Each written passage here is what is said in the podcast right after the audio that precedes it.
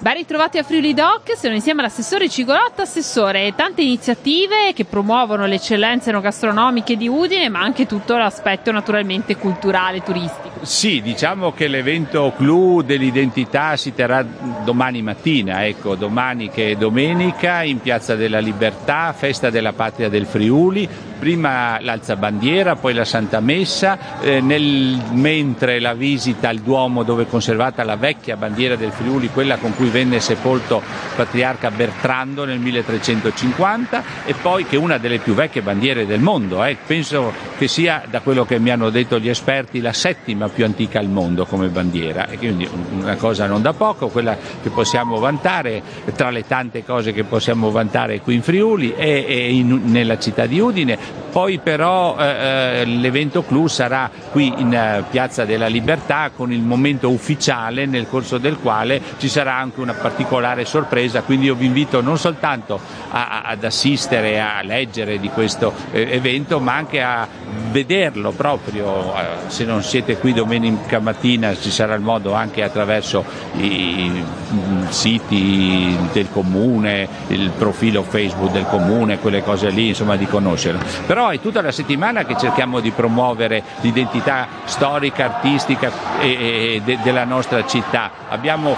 scoperto eh, ufficialmente, ri, ripresentati i, alla città i, i, gli affreschi di Porta Manin eh, lunedì scorso, il film Predis di Massimo Garlatti Costa che racconta la storia di queste grandi figure dei eh, sacerdoti friulani, eh, Don Giuseppe Marchetti, eh, Precheco Placereani e Pretoni Belline, e tutti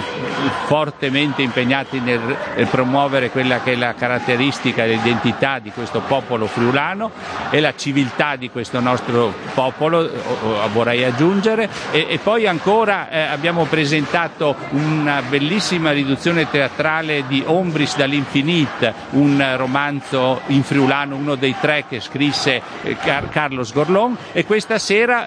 tradotto in friulano Marco d'Europa, altro romanzo di Carlos Gorlon che Eddie Bortolussi ha tradotto in friulano e che quindi consente di arricchire il patrimonio, come dire, in lingua friulana del, del, del grande scrittore udinese, perché Carlo Sgorlon visse qui a Udine e fece di Udine la sua città del cuore, come dire, ecco. E, e, e, ci sarebbero tante altre cose da aggiungere, però ormai sento in sottofondo qui manifestazioni che incombono e quindi